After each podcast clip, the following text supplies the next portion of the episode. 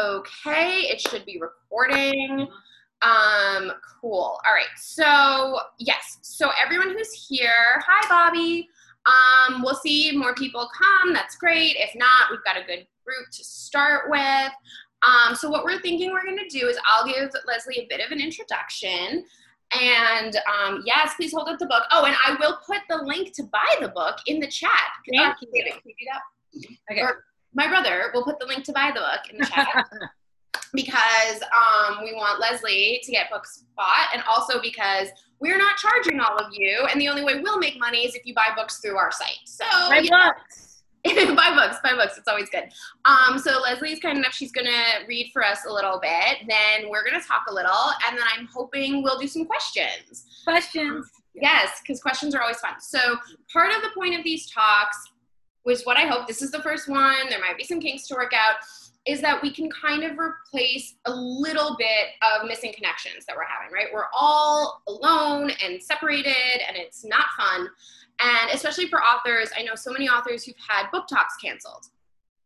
And so I hope that this will provide little connectivity for all of us. So please ask questions. Please write in the chat. Um, maybe if you want, we'll turn cameras on for the questions later. And oh yeah, there we go. The link to buy Black Widow. Yes. And we could, uh, yeah, we can go from there. Okay. So, of course, now I don't know where I put my notes for your introduction, but that's fine because we've been talking and you're awesome. So, uh, Leslie Gray Streeter is here to talk about her memoir, Black Widow, and I will be able to say the whole title. Give me one second, or she can say the, the whole title. I keep forgetting it. Black Widow, a sad, funny journey through grief for people who normally avoid books with words like journey in the title. And I can say I'm about halfway through, and I do not read books with the journey in the title. I absolutely do not. Um, and I'm super enjoying it, and we'll we'll talk about that. Um, highly recommended. And yeah, so um, she's a great writer. We're so excited to have her for SeaWitch's first author talk. It's a great inaugural talk.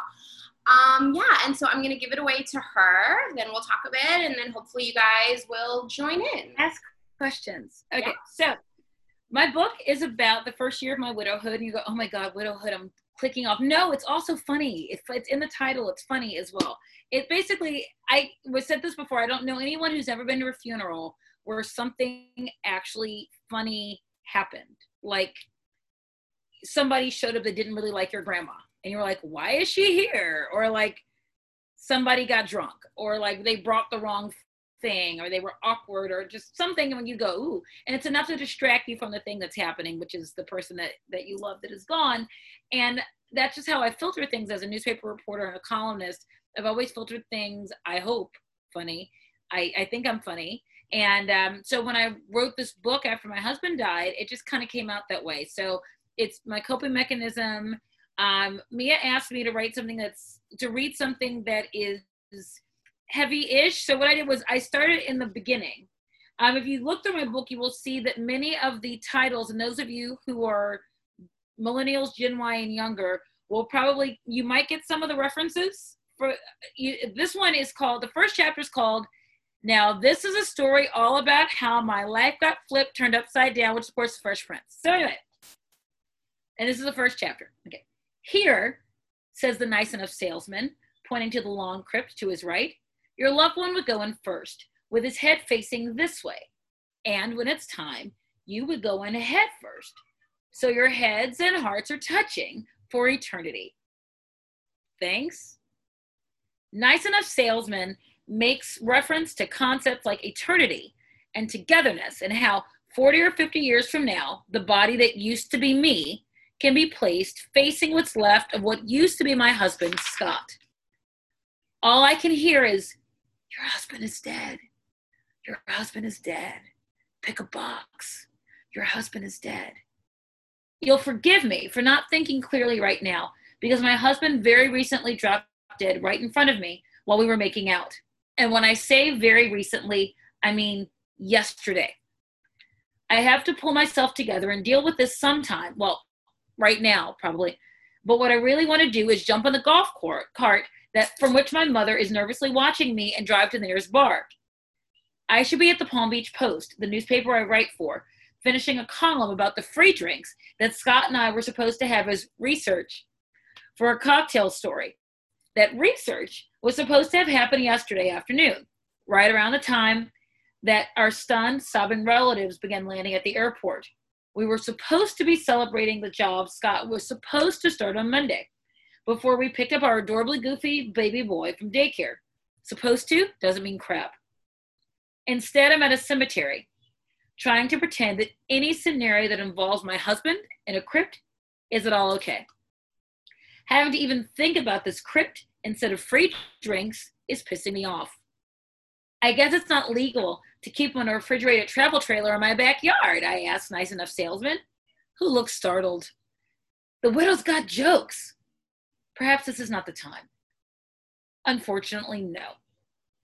I feel like we're doing some sort of twisted vaudeville bit He's an appliance salesman with a baggy suit and a comically large flower on his lapel, trying to talk a dizzy housewife into buying a newfangled washing machine, but she has to wait for her husband's permission to buy it. The joke, and this is a good one, is that she can't ask him because, you know, he's dead. That's not funny at all, is it? I can't fully fathom how we got here because for the past 24 hours, I swear I keep blacking out and somehow I'm materializing in jacked up places like funeral homes and cemeteries. I do know this. My Scotty, who had not been feeling well for a few days, got up in the middle of the night to pee. He noted that our almost two year old son, Brooks, was still sleeping soundly across the hall and asked if I wanted to make out. Since I had a few hours before my deadline for a story I was writing, and because I don't turn down Twilight makeouts, I agreed.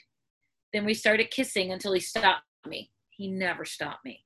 And he said something was wrong. I turned on the light and I saw Scott's head shaking, kind of like a blender that keeps rumbling three seconds after you turn it off. I wasn't really awake yet, so I couldn't quite understand what was happening, what I could not stop from happening. I can't tell you how much time passed 30 seconds or 100 years, but as quickly as Scott started shaking, he stopped moving. What's happening? I screamed, half screamed, half pleaded. Scott didn't answer. All I know is that he finally let out two desperate breaths, involuntary breaths, and then he didn't breathe again.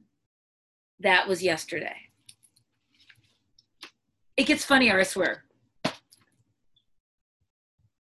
Had to unmute myself. I think that was funny. I was laughing when I was reading the first thing, and as someone who has been to multiple funerals where something funny has happened and we've all started laughing. Like I was completely on board with you. Um, you. so so I understood that, and yeah, I mean that's why when you we were talking about it, and when you asked should you read something light or heavy, one of the reasons I said heavy is because even the heavy parts of your book aren't that heavy, and it's not Thank that you. you don't feel the loss of your husband because we do. I think you do that really well while reading the book. Um, we definitely miss him. We we hear good stories about him, and we wish he was still here.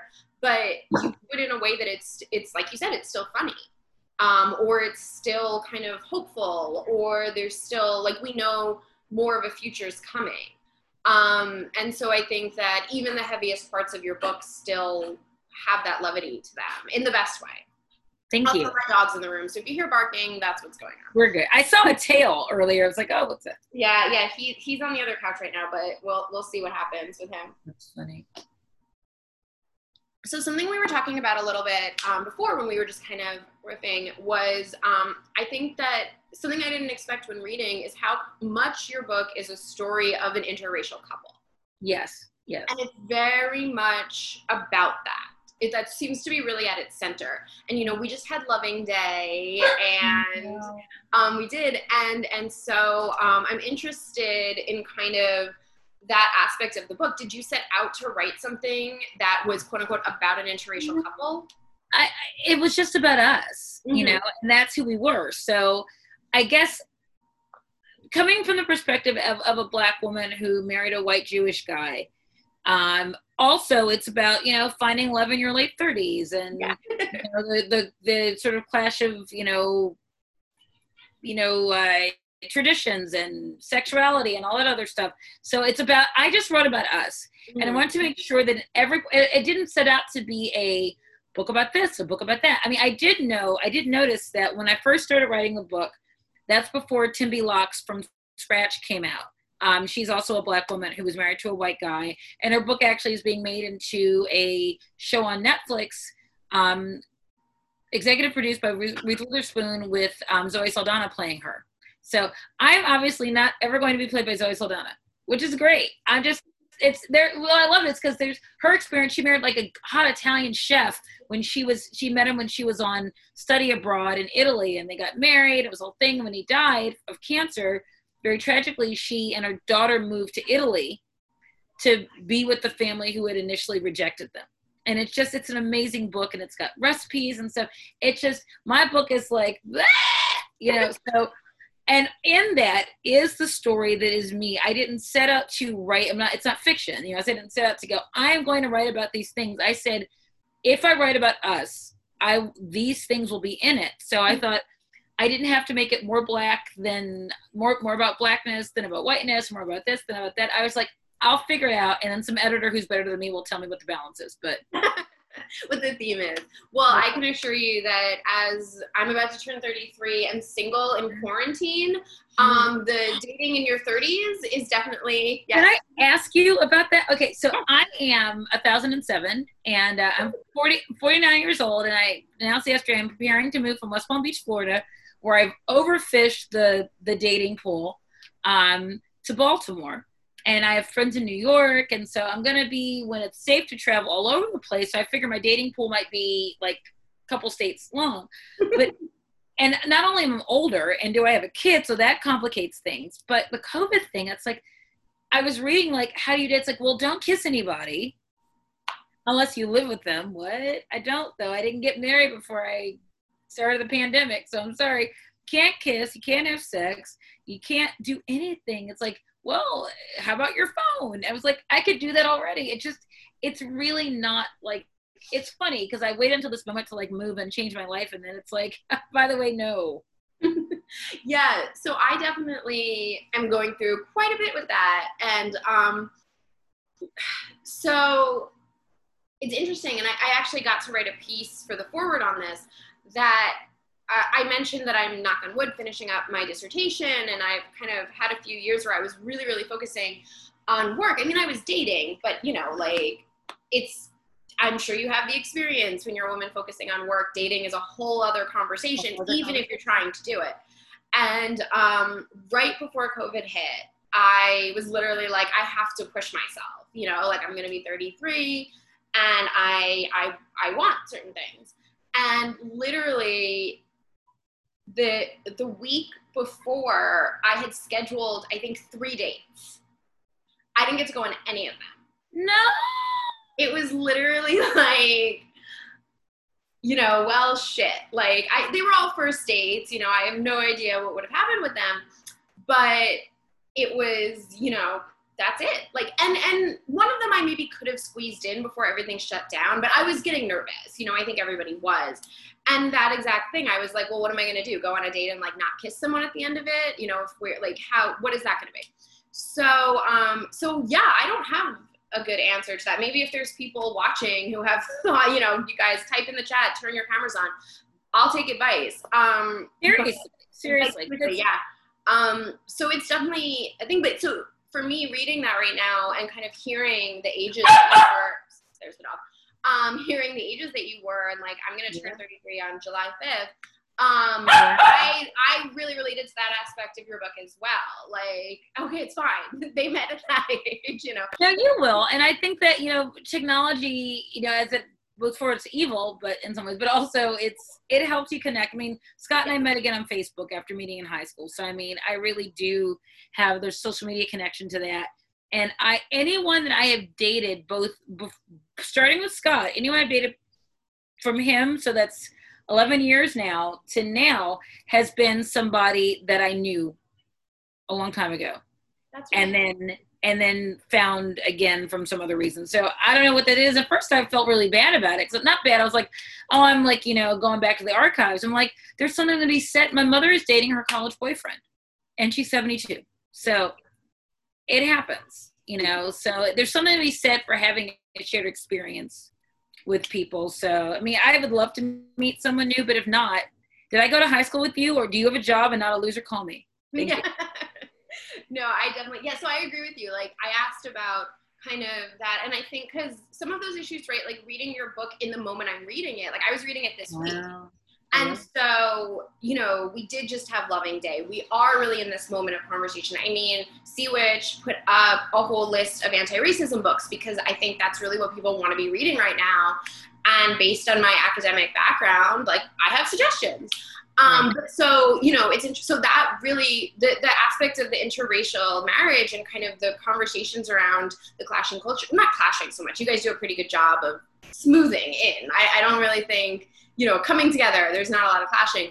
Um, that like I was really it was in the back of my head a lot reading it, and I think that that might have very well been influenced by this, and also because as I said, I'm Jewish, so I loved. I'm Jewish and I, I'm in the social justice spaces. I'm in very left intellectual spaces. And so the way you would describe Scott talking about it yes. was, was very um, familiar to me. And I really enjoyed it filtered through like your humor and the and your love for him. I you know I thought that that was like a really cool way to see Jewishness, especially because it was it, it was things that were very familiar to me, but just with like a different lens. Thank you, and it meant so much to me what you know what you said because I think that sometimes when people we're having this moment now with own voices and all these things where people who are not who are in the mainstream have written about other cultures and religions and stuff forever, but it's it's a very much white centered, Christian centered, whatever about oh this pantheon of people that are together, but not like from their perspectives. So being from a marginalized community, but wanting to write about another marginalized community in some ways, I wanted to in, in terms of his Jewishness, I wanted to make sure that I got it right. And I wanted to make sure that I didn't say the wrong thing or that I wasn't offensive in a way that was ignorant, you know, like truly, purely ignorant about like I didn't say, I, I said it was this holiday, but it's really this holiday, whatever, you know. And I just wanted to get it right because I know what that feels like when others don't get it right. And most of the time they don't. So no, I mean, I, I really liked it. I really enjoyed it. And I, I enjoyed kind of the way the conversations that were in the book about you two coming together and kind of that it didn't, it didn't really seem to be a problem. Um, it yeah. At all. And I had a conversation with Scott's dad about this because he was like, oh no, it's good. Cause he's in his, he's almost eight. Is he eight? He'll be 80 this year. And he's from an academic um, tradition. So he was like, he came from the time when any time anyone wrote about you know Jewish and white people getting together. There was a show in the 60s or 70s called Bridget Loves Bernie that was with Mer- uh, Meredith Baxter and David Baxter Birney, David Birney, and that's why they got. To, that's why she was Meredith Baxter Birney. Those of you older than 30.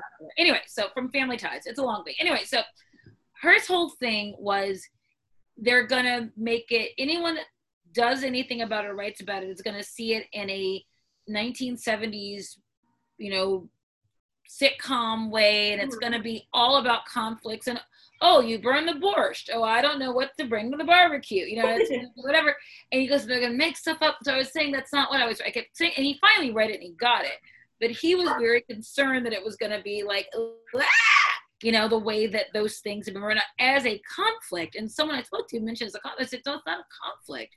It's that it was you're different i'm different um, when people say like I don't see color or I don't see race, I want you to see color because I I dig my color. I dig your color. It's that we don't see that my color makes me superior to you, or that your color makes you superior to me, and that we can relish in the things that make us different because they're all beautiful.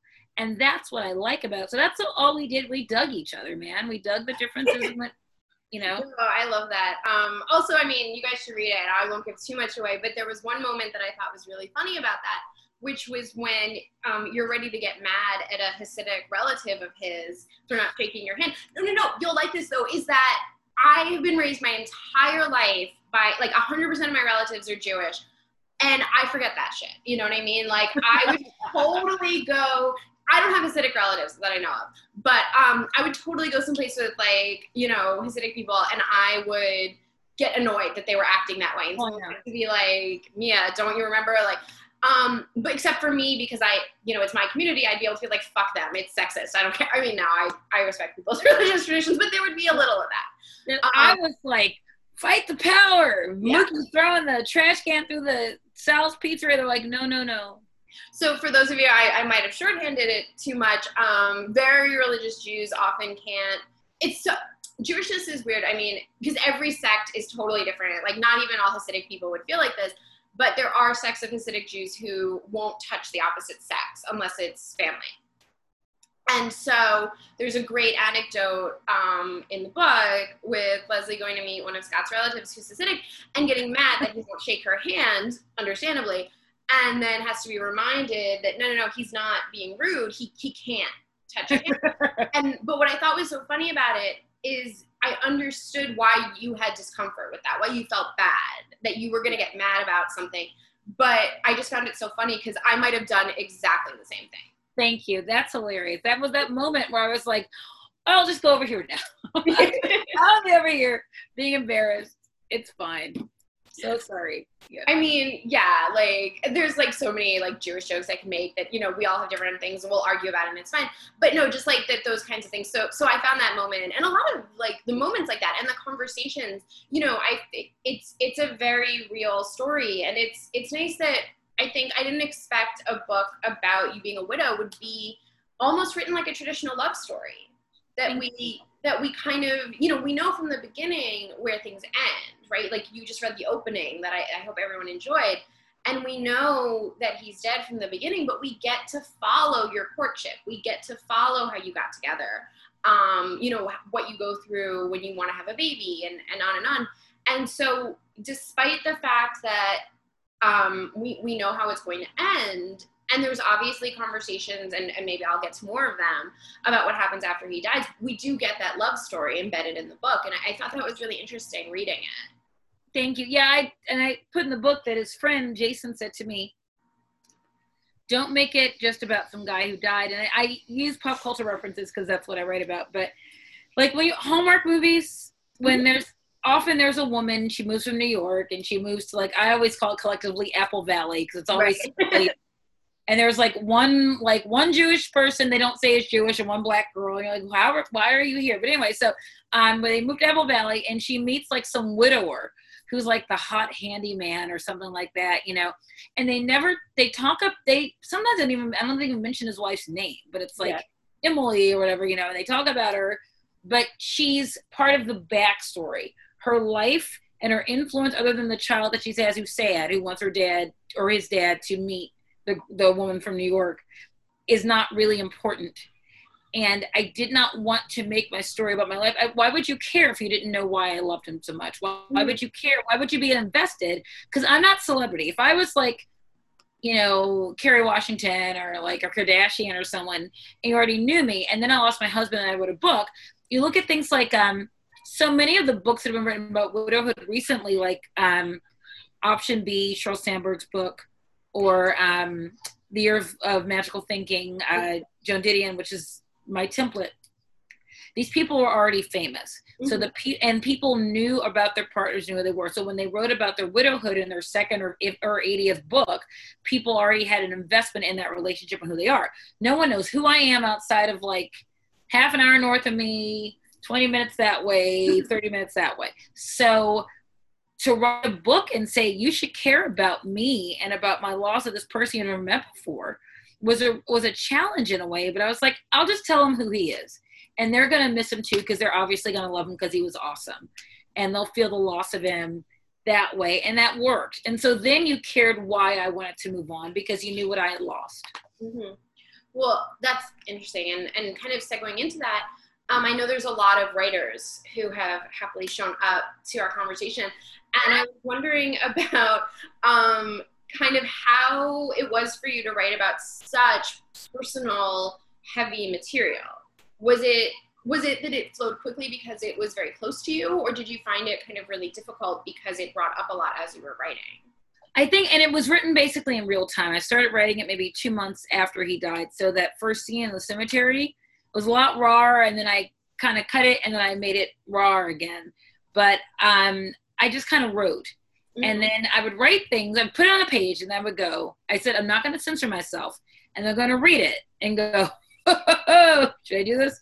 Um, but I, when my dad died in 2012, um, I decided when I finally wrote about it for the newspaper that if an editor said to me, if you're going to write it, write it. If you're going to do it, do it. And I thought, okay, so I knew that I didn't know three years later that I lose my husband. From then on, I thought if I'm going to write about something personally um, difficult, I'm not going to like tell you all the blood and stuff, but I'm going to talk about these things in the most real way that I can that is accessible because I want people to understand it. Because otherwise, once again, I'm not a Kardashian, so why would you care? So why would you care if I'm not really real about it? So that was sort of my um my template mm-hmm. was to say I'm just going to be real about this like thing about like sex and you know drinking and the fat and all that stuff. I just wrote it, even if it didn't make me look necessarily um, good. um, I was that's how I was, and if particularly people who said to me, for any loss, widowhood or losing their parents or losing a child, God forbid, or whatever, they said I understood parts of myself in those raw moments. And how am I going to help you if you're not raw? If I'm not raw? Mm-hmm.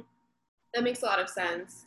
Um, I'm sure you were aware of kind of the conversation going on around Twitter right now about like, um, oh, sorry, someone wrote some things. let's do that. Brandon, yeah. Oh, hi, Brandon's one of our authors. She's doing um, a talk like, in like two or three weeks.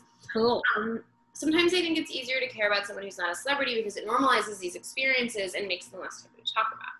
I agree with that. And like, hmm. you know, kind of the things that you're talking about with this, like, you don't go through grief having to go out and get your picture taken. You don't go through grief worrying about. But I did here. I but because I, I, no one cares. But I'm like in West Palm Beach, people knew I was. So I did have this moment where I would go out and like because I'm a columnist in West Palm Beach, so like literally from like half an hour north of me to 20 minutes south of me, people cared. But I would go to Miami and nobody cared who I was. and mm-hmm. gave a shit, and that was really great. Gotcha. And I thought I'm writing for people outside. So when I put myself outside of that and knew that other than Palm Beach County, which now, a celebrity actually. Yes, Palm Beach County is now in the news because you know of our COVID. It's not because of me.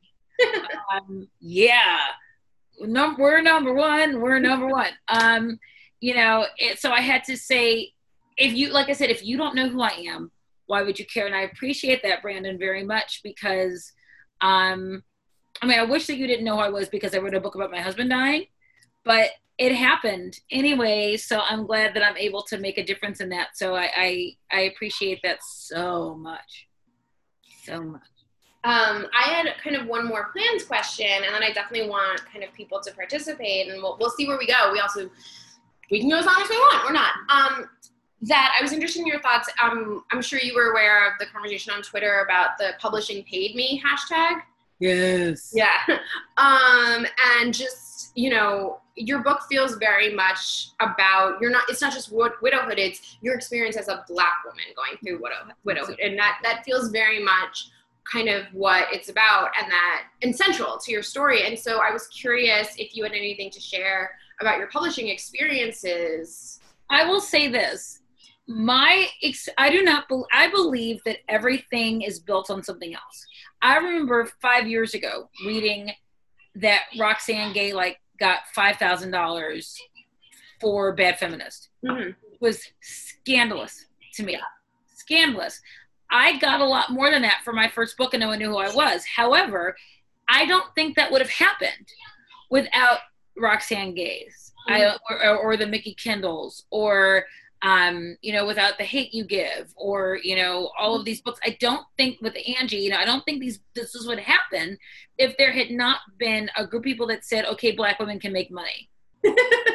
Seriously, I, I truly so for people.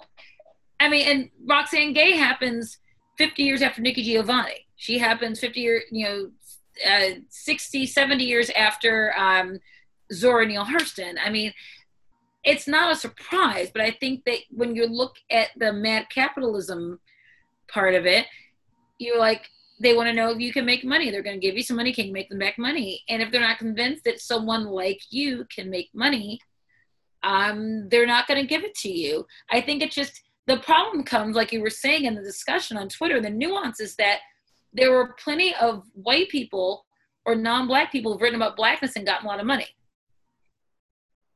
So why is it that black writers get less money for writing about being black? Mm-hmm. You know, and what does particularly black women and what does that mean to the experience and the value of us telling our own stories? Um, and it, it was just it was really enlightening. Like I said, I did pretty good. Um, we'll see. I mean, I have no problem saying that it was released in, literally into a pandemic, so it's not done as well as I thought it would. But it's done okay considering I think that pandemic. Um, so we'll see. There was a bump a couple weeks ago after being on today's show, so we'll see what happens with that. But I just want to keep writing, you know. And if it's, I hope that I keep getting an opportunity to do that. I hope that that happens. Um, and we're in this moment. I interviewed a guy who's a local activist uh, in a community that's predominantly black that is has had crime problems and stuff, and he said that the frustration in his community is that black people have been talking about these issues for years, mm-hmm. and suddenly it took literally seeing a man executed on television mm-hmm. for people to admit there was a problem. And he said it's it's wearying that we've been saying this for years and this is now you saw it on video, you can't deny it. Mm-hmm. So now it's a problem. Now everyone's like, oh my gosh, you know, whatever. Um, so this is a problem. Oh, there's another question. Oh yeah, that's my mom actually. Um, so she just published her first novel called Schrodinger Girl, which oh. we're gonna do. Uh, hers is in maybe two July weeks, July eighth. Um, and she made the point that um, the publishing industry also not just decides who to publish and what their advances are, but also who and how to promote Absolutely. them afterwards. And so for her, like my mom's book got a New York Times review, and it, it got some, but her public, but her um, publishing house did no promotion for her. Wow. And so like like the promotion was like practically me, like like us, like we did it. I'm like I have a Twitter account, I can I can help. Um, and just how much that that they and like for my mom's book um like she's white but um she was writing a novel that had a lot of science in it and so mm-hmm. she kept getting that women don't write those books you know that's richard powers or that's pynchon and not to speak for her she's here um like she can do it but like that was really a conversation um around her and and you know it's interesting because one of the reasons why i kind of we, we were talking before this started a little bit about that starting SeaWitch and starting this virtual bookstore was really about this current moment. Yes. And it, it is completely. And, and, you know, I'm not going to pretend that I don't have my own, like, I have no money and I'm overeducated. I want to do things that will make me a little money. You know, please, like, buy books through our site. And so I'm not going to pretend that there isn't, um, not selfish, but, you know, like self-serving aspect to this. But it's also that, like, I went through what happened with my mom's book and watching it and that like it got a decent like it got a good new york times review you know that's that's a pretty big accomplishment but because it got no promotion um the sales don't reflect that reflect that excuse me and so particularly since covid started and i've been watching this and the publishing industry seems to just have not responded to covid they're kind of just sitting back and saying let's wait and see and to me, that's so crazy because it's the one kind of content that can be made totally virtually. Yes. You can make a book without anyone ever being in the same room. Absolutely. And let me say this. I I will say Little Brown's people have been amazing. And not only have been amazing, they've been amazing because they've acknowledged everyone has worked their butts off. And I mean, my book came out in March. So, like, how many Tuesdays have been since March 10th? You know, everyone's got books coming out every week. But the fact that I have a platform locally, that and I have a Twitter platform, and then I just kept kind of going with that. And I've made, once again, Widow Twitter.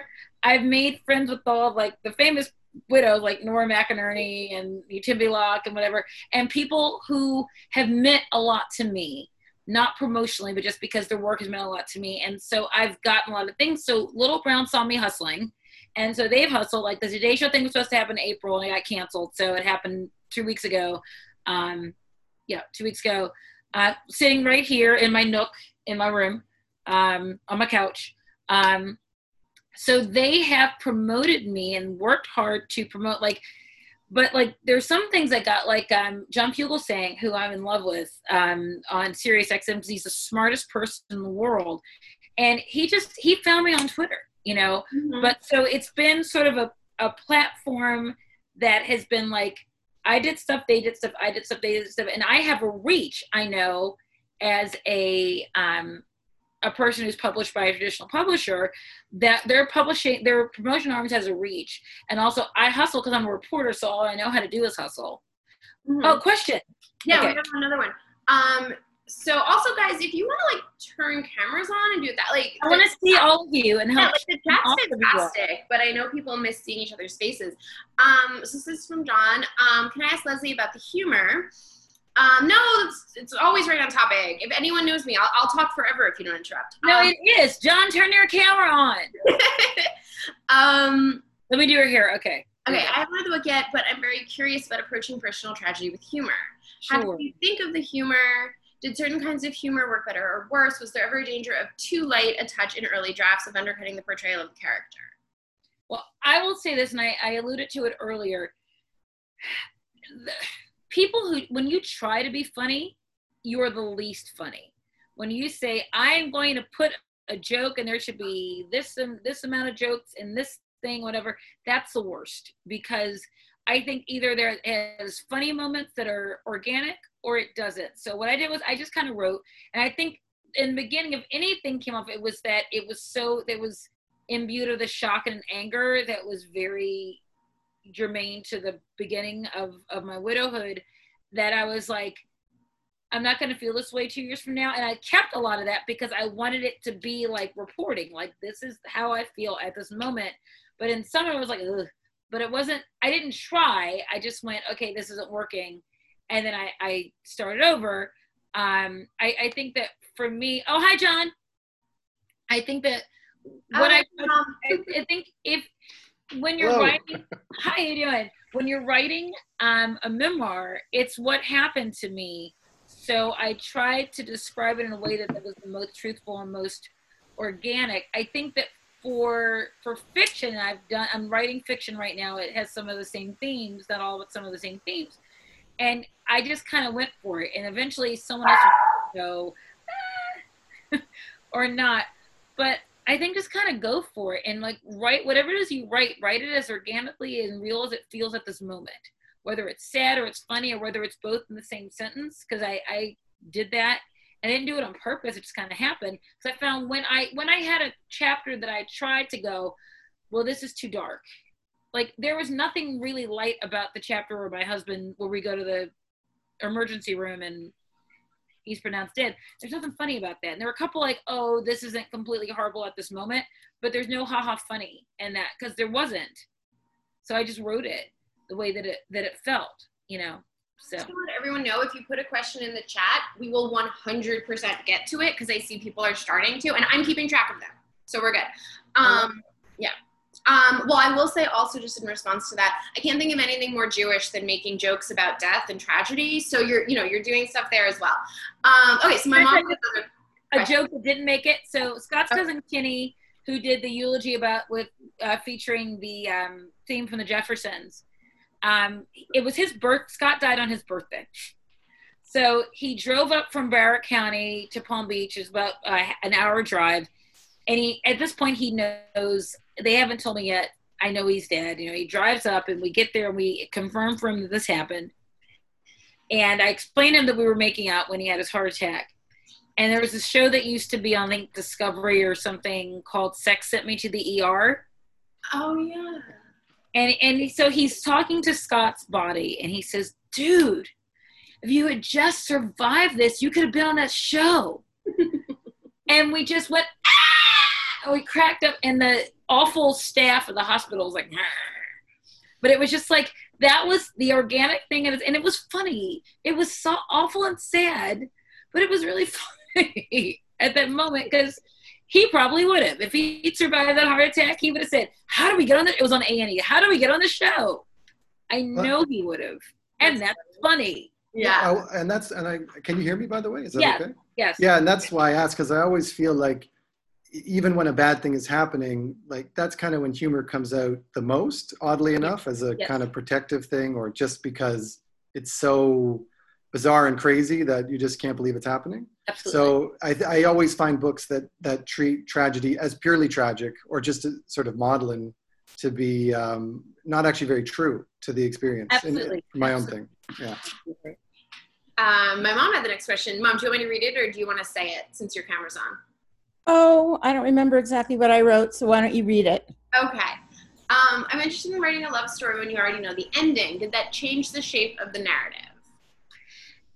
it didn't and, and i didn't have a choice about how it ended because i knew how it ended and i made the decision when i was writing it in real time to end it at that year um at the you know literally brooks's adoption happened almost a year to the day of scott's scott's passing and so it seemed like a cosmic way to, to bookend it um something crappy something good.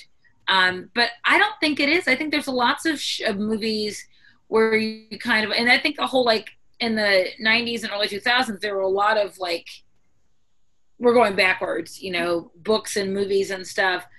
But i think that's really neat because how did you get there? How did we how did you, how do you get there? To me and i'm a dork so i say that in advance that the journey is what's so interesting so i think that would be fascinating and i, I don't and i think that changes shape of narrative only because the only thing stopping you is that you already know the end. Everything else is a, is is a discovery. Every other point from this point to this point is like what?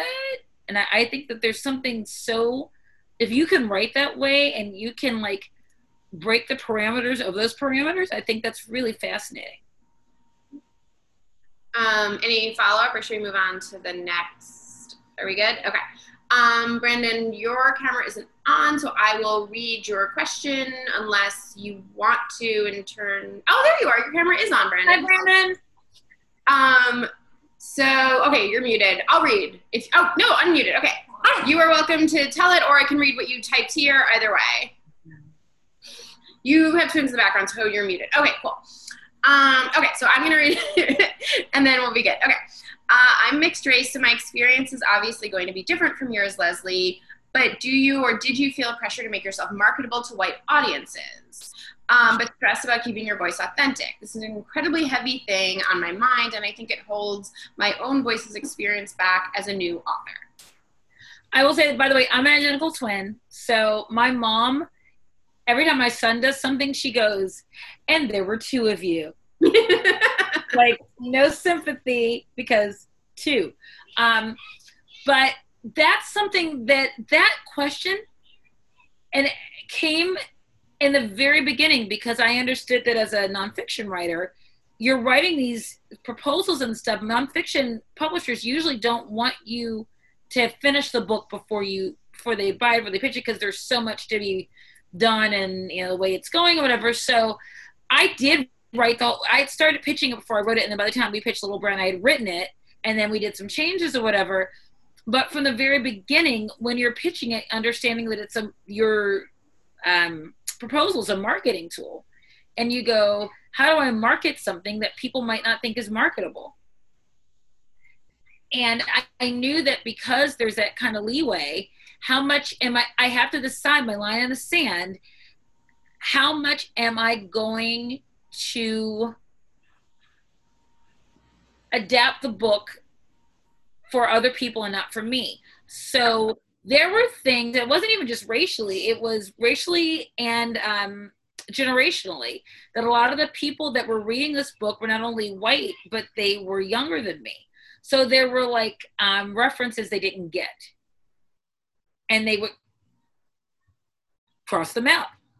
And I would put them back in and I would say, I'm not being precious, but people my age will understand this reference and people will get it. And there's references like there's a Sheila E reference. And if you're younger than that, that's fine. But it made I wasn't right. I decided I'm not writing a book for white millennial women. I'm right because that's not who I am. There you go. I'm writing my book is written from me, and if other people get it, I don't want it to be so inside baseball that nobody else would get it that like everyone I didn't go to high school with be like, what?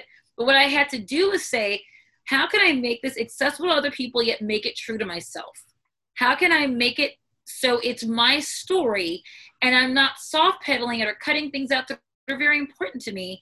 as a columnist, I have that kind of like every word is important and a part of my legacy, and if you take it, you're cutting me to death. You know, nobody likes that person. So I had to not be that person.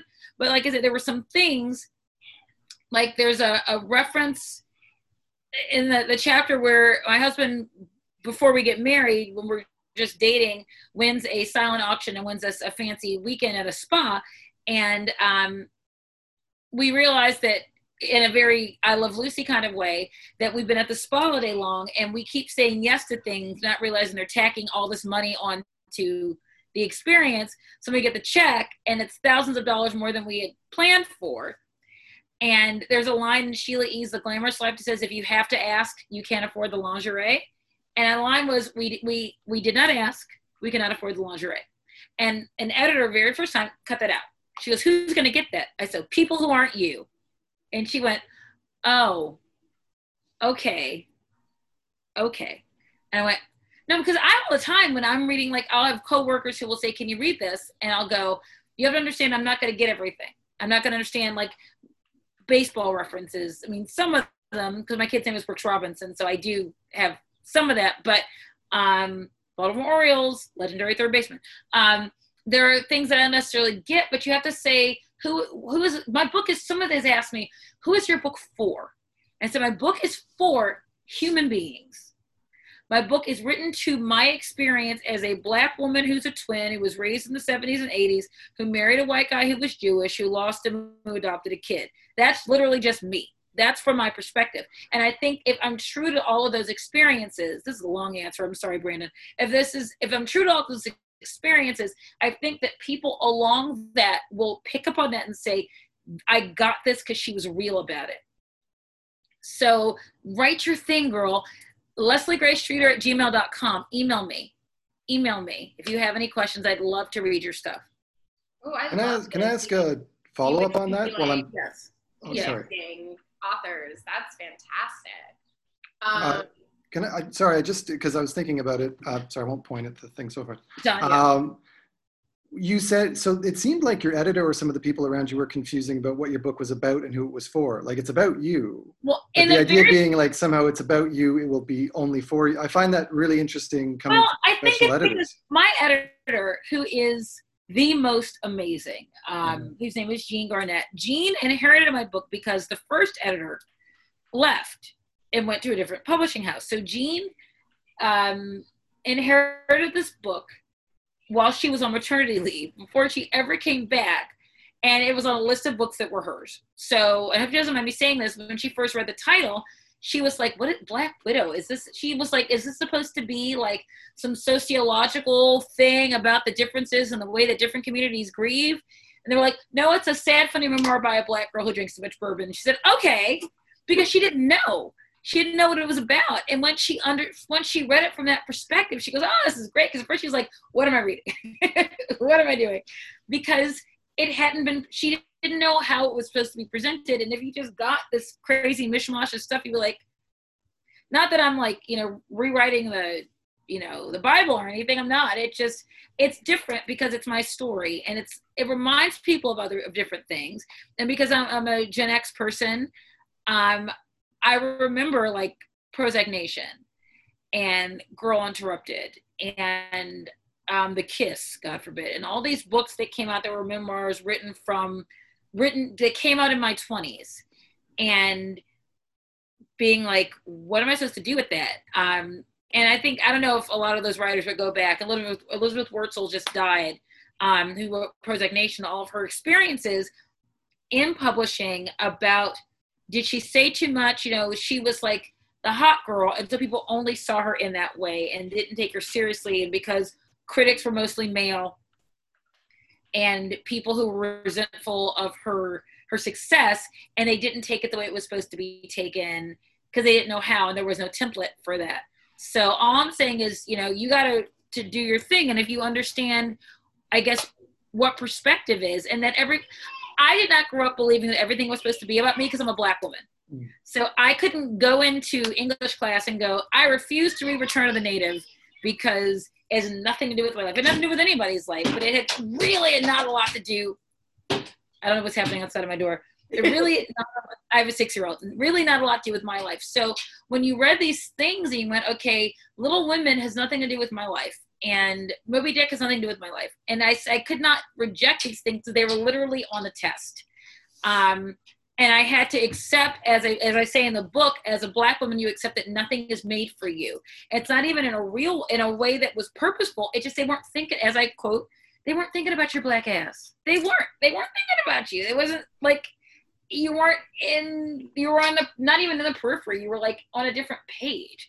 So when they created salons there you could go and walk in and they forgot to hire a black girl that day and no one knew how to do your hair. Oh you don't have that experience because you can't go in and when i would when i was in my 20s and couldn't afford really good makeup i had to put my budget towards clinique and prescriptives because i could not be guaranteed that when i went into a cvs or walgreens that they had makeup that, that worked for me you know so i had to adapt. And i don't think it's bad to ask other people to do that. I don't think it's bad to ask people who've been in the majority to think about not being things not being for you. It's okay. I'm almost 50 i survived it. It's good. It won't kill you. You'll be fine. I also wonder and i mean i i read a lot. Like i always have my mom is an english professor. Like so i grew up reading things from such differing perspectives. Yeah. and that that's really what reading is for and That's so even if you don't know something like like none of the books i mean little women is is probably the only one mentioned that like not that it's like my experience but i certainly relate to a lot of it. Um yeah. the prairie which was just mentioned like yeah i don't relate to that. Um but you know that you get things from context and that it's about that. Like maybe you don't know like i have a very vague memory of sheila you know like i like i recognize it and i say it but like when i'm reading i can get things from context and I yeah. always wonder that before crossing things out, is there not a step of, well, let's leave it in, but maybe let's add a sentence? Like that's yeah. what I wonder. Why does it and go to cutting out rather than adding a sentence that might just make the the understanding a little clearer? What we tried not, to, what I didn't want to do was over explain it so that it was clear that it was written for white people. That's fair. That's very. I refused to do that because if you over explain it, it's clear that you're not talking to the people you're talking to. Because people you're talking to are going, well, clearly you're not talking to me because you have to put in three exposi- eh, you know, sentences of exposition. So other people, there's nothing wrong with putting in a context, but if you over explain it, I mean, do to write about baseball don't come out and go, we're talking about Babe Ruth, who had this many things, whatever, because you assume that the people who are reading it are going to get it. And if they don't, they'll look it up. Mm-hmm. So if I make a reference and I am very clearly established myself as a pure Gen Xer, graduated from college in 1993, in love with Ethan Hawke and Wesley Snipes, both together, it was a thing. And this happens, and that's who I am. So I will say there are times where you explain like an actor or a dude or a book I wrote, I read, or whatever. But like, what three of my favorite books are Oh Pioneers, The Age of Innocence, and Lonesome Dove, which mm-hmm. have all to do with my life. And it didn't matter because the people who wrote those books were immersed yeah. in those, particularly uh, Willa Cather and Edith Wharton were immersed in those worlds. You well, know, how you read them. I have to jump in here. Yeah, say hi to Leslie and say those are three of my favorite books and amazing. Teach, them in my American Lit classes. And one time I was teaching a summer version of it, and I couldn't ask the students to read such long books in six weeks. So I showed the movie of O Pioneers, uh. and it was the only time in my 35 year teaching career that I actually sobbed out loud in the classroom. It was it was a little bit can I tell you? Embarrassing. Glenn Close, by the way, is um, just so underrated. As over as rated as she is, she's just underrated. And there's a the moment where, and those of you who have not read O Pioneers, I'm not going to give a spoiler, but something happens to someone very close to this character. That's when I sobbed. Yes. Yeah. and when that happens, and her in the book, I had to go back and reread the book to understand that this was true, that she forgives the person who did it because she understood the context in which it happened. And that was so mind blowing to me that she says, I'm sorry that you did this. However, this is what happened, and I understand how you felt that. And because this woman who was this pioneer, literally this woman who probably everyone's like, if you'd only been a man, Alexandra, you'd been, you know, whatever. And that she was in this moment, you know, places, of course, stolen from the Native Americans, but we won't go there. Um, she was a pioneer in this moment where it was dangerous and everything could kill you, and everyone could kill you, and the winter could kill you, and the the trees could kill everything could kill you. And she stood tall, and she didn't get married, and she didn't, you know, she raised her brother, and she dealt with, dealt with people who didn't wasn't sure what who she was. And now, if they've written it now, they they assumed she was a lesbian. I Meaning, who knows? But well, Catherine you know exactly. You, know, she was just that character and yeah in that movie i cried so hard. It just it's so beautiful. One thing i want to say about what you just said that's so interesting is i have an acquaintance who i know from like a 12 year chat room that we've had together oh, who oh, wow. sadly is homophobic transphobic racist every mm-hmm. negative thing I don't talk to her much anymore. And she worships Willa Cather. And I try and say, but you know, Willa Cather lived as a lesbian yes. in in uh, Greenwich Village and spent a year being Will Cather and really lived a trans life for a year. Yes. yes. And we read these writers because their sensibility is so fine that it makes us see the human experience differently whether it's Toni Morrison or Willa Cather or Paul Auster or whomever it is, because somehow the, the, the depth of their humanity allows them to portray the particulars of the group they're talking about, but also somehow transcends it. Absolutely. That's amazing. Well, I want to hang out with you. Yeah. Yeah. I, no, we're hanging out right now. Yeah. You're so cool. You're so cool.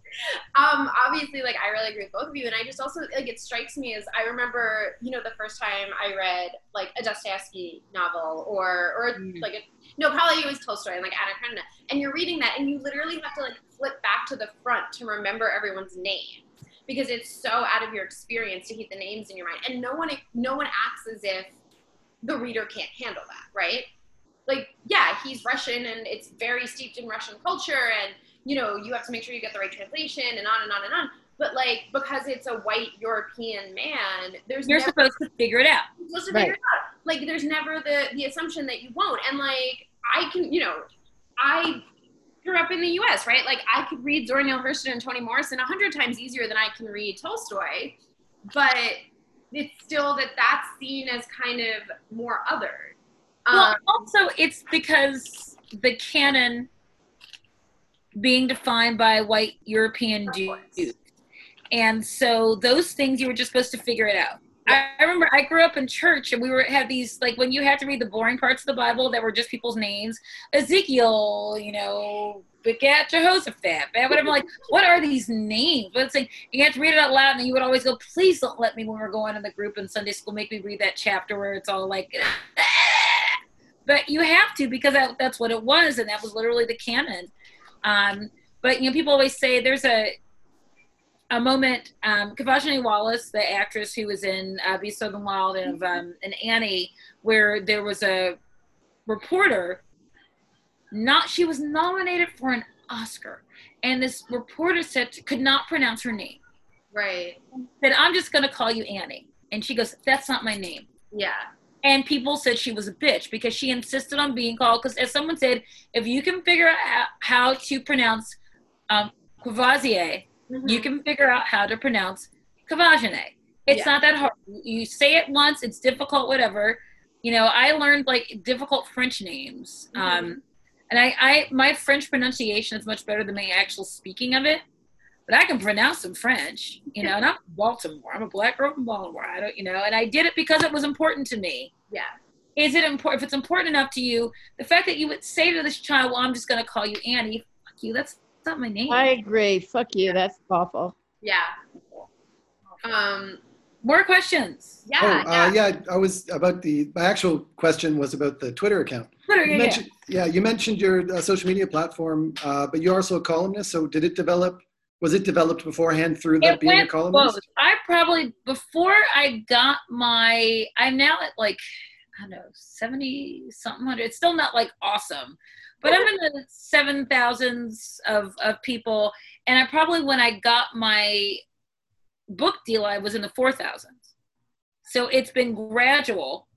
Um, and I, every time I write about Taylor Swift, I get like 50 followers, and then someone will go, "Oh, she doesn't write, Taylor, write about Taylor all the time." So delete, delete, delete, delete, delete. But it's been gradual. But having a platform, for instance, that they the when Little Brown knew that I was going to write about my own book, so they knew that they had some, you know, and I knew people, so that I knew people to ask for for blurbs, and just kind of like hanging out on Twitter and people I've interviewed, um, and just you know, I got a huge boost from um, James Patterson, who happens to live here, who when I first started at the Palm Beach Post in 2002 wrote me a letter and said, I've just moved here and I think you're funny. And I was like, what? What's mm-hmm. happening? And so over the years, you know, when we see each other, not a lot, when we see each other, he's always been very encouraging. And so I saw him around the time I was pitching the book and he asked to read it. And then my own, one, my first of three book events that happened before everything went to crap was him. He interviewed me in this thing that the Cultural Council in Palm Beach does in the hotel that Scott and I got married, our 10th anniversary weekend. It all happened. And it was that weekend. They said, What date do you want? I said, I want that date. And so I had done the interview where I interviewed people like um, Jason Newsted, formerly of Metallica, like I've been the person who had interviewed him, but I got to be the interviewer and we just laughed. And he told me that he had a near widowhood experience. He was in love with someone in his 20s who died, you know, and that we had this really beautiful conversation. Um, and all the pictures I they're on Twitter, all the pictures of us laughing. So it's like, wow, there's a picture of us in the grip and grin line where I'm holding a drink of something and I got my dress has it's like a dress with a tutu and a cape nice. because of course it was. Well, what, what's your what's your handle? Let me see these. It's uh, it's Leslie Streeter. Add on SeaWitch. So, sorry, what? Oh, I just realized I should put everyone's handles on SeaWitch. It didn't occur to me. Um, if you go to the SeaWitch Twitter account, it's definitely there. Or Leslie oh. can just give it to you, obviously. Yes, it's. I think it's it's just Leslie Streeter. Wait a minute. L E S L E. Ah, gotcha. Leslie, at Leslie Streeter, yeah. So I'm at 7,413 followers. Give me some more followers, people. You got, um, you got, you've got a new one. There you go. Um, but yeah, if you look, if you do, me and James Patterson, you should see the pictures on there somewhere of me oh, wow. in the Cape, which is hilarious. But um, I think a lot of my platform also has come from just be like being, I think, a nice person, and that like I don't like I don't like become friends with people because I want things from them or whatever. I just like over the last, I had no idea my husband was gonna die. You know, I didn't know this is the book I was gonna write. But over like the last 15 to 20 years, I've met people that I've just sort of kept in touch with, and there was moments where I was like, I wrote this book. Would you read it?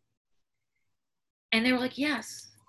And that was really, um, I can't tell you, I cried a lot in good ways because people like looked out for me. And um, I'm 50, I'm 49. They're like, I'm Sally O'Malley and I'm 50.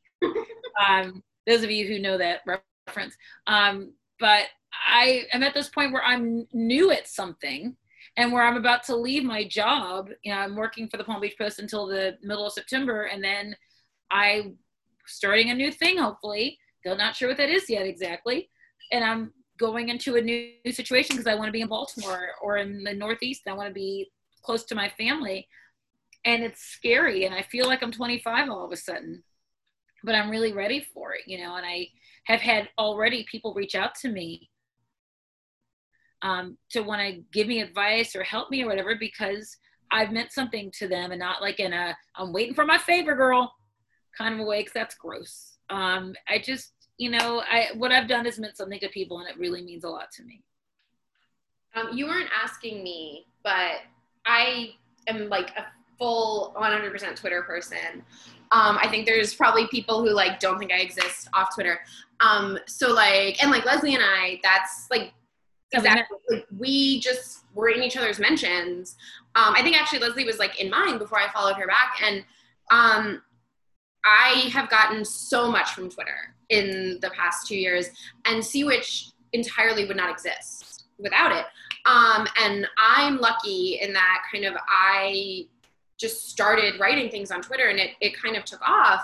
Um, a night. I'm almost at sixteen thousand. I'm like gonna try and get there for my birthday. That's amazing. it's just I spend too much time doing it. But my point is that like I've reached out to a lot of people for SeaWitch and to get authors and like it's been so exciting because because I built this platform I am already friendly with them. Like I already know them. And so I go mm-hmm. like I want to like I would love to have you speak. And I think there's an element I hope at least there's an element of like we already had a relationship. So when I say I would love to do this there's some trust right? There isn't like oh she's just trying to do whatever. There's like oh well she's built her platform this way. We've had good conversations and so, like, I've been so excited at the number of authors who've said yes to giving talks through SeaWitch. I love it. And like, I was so excited that Leslie wanted to do the first one, and I just met Brandon, who who's here still, and she's going to um, be doing one in a few weeks. And like, you know, that's just um, I met her actually during SeaWitch stuff. We hadn't talked before, but I think that something great about Twitter is that it's very constant. Yes. And so you can build relationships with people in kind of an organic way. And people don't realize that. Like you have to put a little work into it, but the, we're just always there and we can participate in each other's niches and each other's conversations. And then when we want to do something a little separate, you know, people are there for it. Um, Absolutely. Kind of a roundabout answer, but um, I'm a big believer in in social media for for positive things. So and um, well, I, like, I, yeah. yeah, I totally agree. What's your handle then? Oh, sure. Do that. And if anyone isn't following SeaWitch yet,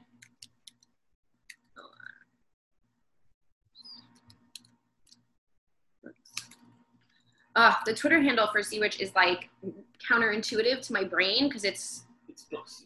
Books, Sea Witch. There we go.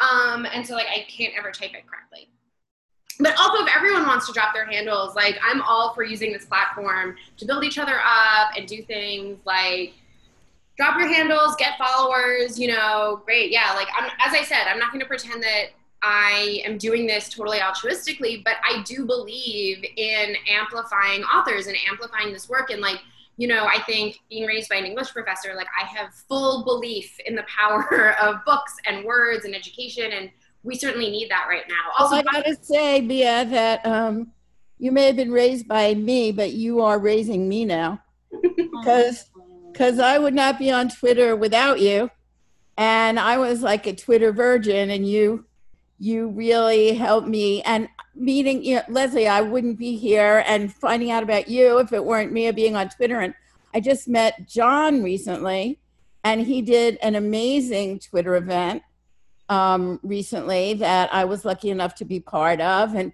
now I was lucky enough to read a long poem that he wrote, and I knew a contest that he should submit it to. And I really feel like we're amplifying each other already, don't you? Oh, I, I think so. Yeah, it's it's really, uh, yeah. I, I, was I was just curious about the the approaches of both uh, Leslie and Mia, and I think that they they definitely reinforce the way I see it which is really nice to hear. And, and yeah, so, um, I'm gonna also give a little shout out. Bobby's here. He hasn't talked yet, but he, he dropped his handle and um, he's a beautiful writer and he's actually married to my work wife, who I didn't meet on Twitter, but I did meet on Facebook. So, um, you know, social media. It was a few years ago now, but social media all around. Um, can I, uh, I also can I ask about ordering the book? I'm sure I'll find this out once I click on it. Yeah. Um, I'm in Canada. Uh, is oh. it is I it, think it should work the same. Is it okay? I think, yeah. I think it, here, if you want to click on the link. Yeah. Um, well, I, I don't want to take up time on technical. No, you're fine. Yeah, you okay. can you can message me whenever. Um, yeah. Look, I would love you to order the book through our site because then we get a little money. But worst case to worst, you'll order the book for Leslie and and you'll tell other people to order it through our site. Okay, done, done. Deal, deal either way. Yeah, deal either way. Um, yeah, like obviously, but yeah. So that's what I mean. This is the first event, so I'm definitely talking a little bit about like what I hope we'll do here but certainly community. And I think we all really need that. And so I'm hoping, you know, this builds. I'm hoping authors connect, and we're we're hoping to expand the site. You know, that will have book clubs, that will have community boards. My and we, my mom and I have been talking about this. Our dream is that we'll actually open an ebook indie press that won't have a lot of overhead because we'll just make ebooks. Um, but yeah, I mean, we'll, we'll see what happens. But yeah, um, we there can be more questions too and, and more discussion. Sorry, not to to jump in and kind of wrap things up there. But yeah.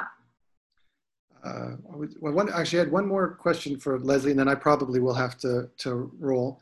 Uh, um, so I was gonna. So about the, I, I always hate when because I, I, haven't read the. I'd rather talk to you about the book, to be honest. Um, but I, when I read it, I will send you very polite DMs. Please uh, do. Commiserating questions. My about, DMs are open.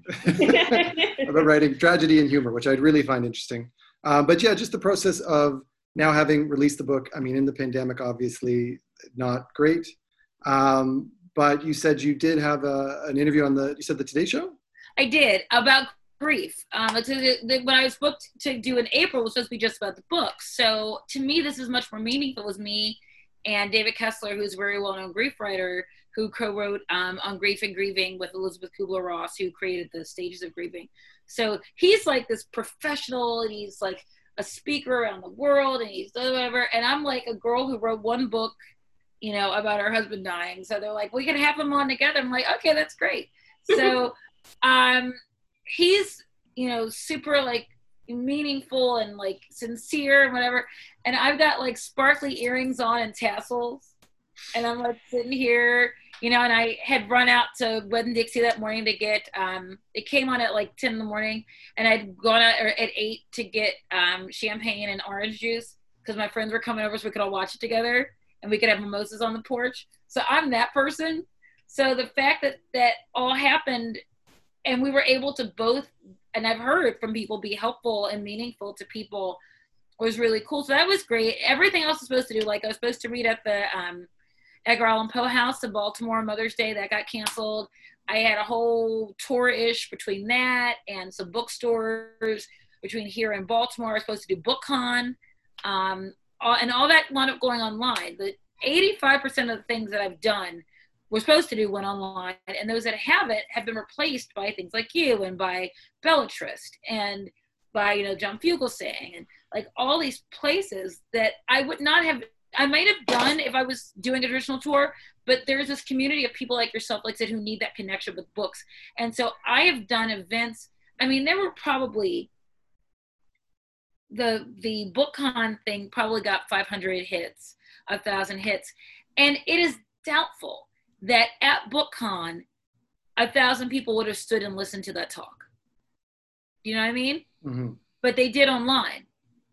Mm. And that was so like impressive and important to me. I think the live one was like 200 people. I'm like the 200 people, like literally, because they're at BookCon and walking around. You're like, yeah, I just want to go and get like my handmaid's still handmaid handmaid's tale stuff signed, you know, because that's sort of what that um, group is. So the fact that I was able to to be involved in that was amazing. So once again, it's not an opportunity in a vulture opportunistic way. It's an opportunity in this crappy, awful thing happened to all of us, and how do we still, from the shards, make it something that's meaningful in this context to people? And people who couldn't afford to go to BookCon got to go to BookCon because they got to sit in their house yeah. and watch. It. And that to me was really important. Did the well, uh, did the oh I'm I'm sorry. No, no, go for it. Uh, did the did uh, the online interaction um, uh, how did you how did you find it? Was there follow ups? Did people send you there were message afterwards? questions, and then I had people who would email me every time I, I do something, whether it's like from a widow's forum or a grief thing or just a general thing like this about writing or books. I'll have two or three people find me on Twitter or email me, um, Leslie Gray Streeter at gmail.com, and say I saw you on that forum, but I, I was too shy to say anything or I didn't want to derail it, whatever. So yeah, no, I've had some really great um, follow up on that. It's been really meaningful. I almost feel like um, it's kind of incredible because if you were on stage right now, I don't think we could have this kind of uh, back no, and forth quite like because, this. And because you would say, well, I can't keep asking follow up because what about all these people? And yeah. I, it's weird, it feels awkward. But everyone's involved, and anyone can who is still around can ask me questions. And once again, I cannot um, emphasize enough that you're please find my DMs, find my email, find lesliegraystreeter.com and find my contact from there. You have, if you have questions, I would love to talk to you. Great. Thank you. Um, okay, well, we might want to wrap. Oh, sorry, David. My brother's going to jump in for one second, I think. Oh, he's okay. He's making me move over rather than doing his computer. We're in the same room, so if I unmute mine, there'll be tons of feedback. Yeah, that's true. Um, I just wanted to mention uh, regarding the website. Remember, we have the links to our IndieBound page. We're an official IndieBound affiliate, so you can, um, if you click on those buttons, we'll we'll get a little bit. Um, we also have our ebook store through Paper Trail. It's an indie ebook, um, so but it has the instructions are there, and it's it's really simple. Um, so we have those two options for a lot of our different titles. Um, Unfortunately, they don't have Leslie's. no, we're Who- who hoping doesn't? it will build up a bit more. It's called like Paper Trail. It's like indie. Oh, okay. And yeah, they don't have yours, unfortunately. That's okay. Um, and I'm maintaining the website, so if anybody has website issues, they can go directly to me, and I'm putting my Twitter in the chat now. Okay. I'm sometimes there. I try to be there more. okay. That's all. um, but yeah, and, and if people want to support what we're doing here as well, um, you can also buy just like a totally different book that we're not advertising through our through the ebook site. Any book you buy through, you make an account. You buy it through our ebook site, we get a little bit of that, and we have a buy me a coffee up, and also just like share. Like we want to build this community. So if you like what we're doing, like not everyone can afford to put money towards it, but we want more authors, we want more community, we want to build this. So share it. Um, we have a bunch of awesome talks. The next one we have is June 28th. It's um, Chrissy Stroop and Lauren O'Neal um, and their book Empty the Pews, which is about like their experience of leaving evangelical Christianity. So that's hopefully going to be really good. And then we have fiction too. Hannah Moskowitz, who writes like fantastic young adult queer fiction. Um, actually, maybe not all of it's queer, but it's young adult. Um, and her, the one she's doing right now is Sick Kids in Love. We have Evette Dionne, who's the editor in chief of Bitch, is going to be talking about her book. Ooh, She's one of my favorite people in the universe. you She, have to come to her talk.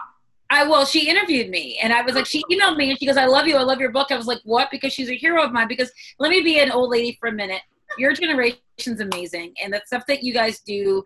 And um, I was reading this story today on Twitter about like the fall of the girl boss, about that whole moment of like girl bossness, and I was like, who needs that when you have women like yourself who are coming from an authentic and yeah you're like you know it's not completely altruistic it would be nice to have money and get paid and whatever but you're not like i'm going to be a bitch everyone knows i'm a boss bitch or whatever. It's like why would you want to be why don't you just be a person that helps other women and helps other people and is authentic and if you make money doing that that's really great because i want to make money too Well, so exactly, and it's interesting. And I mentioned Bobby's wife, who's here, who's my work wife. Like she and I have tried to build, and we've done some successfully, some activist spaces, and kind of you know work through through policy and through online advocacy. And what you learn really quickly, if you're doing it right, is that building relationships there is the best, and kind of having women in that like you want your project amplified so you ask people to do that and then you stand up and amplify their project.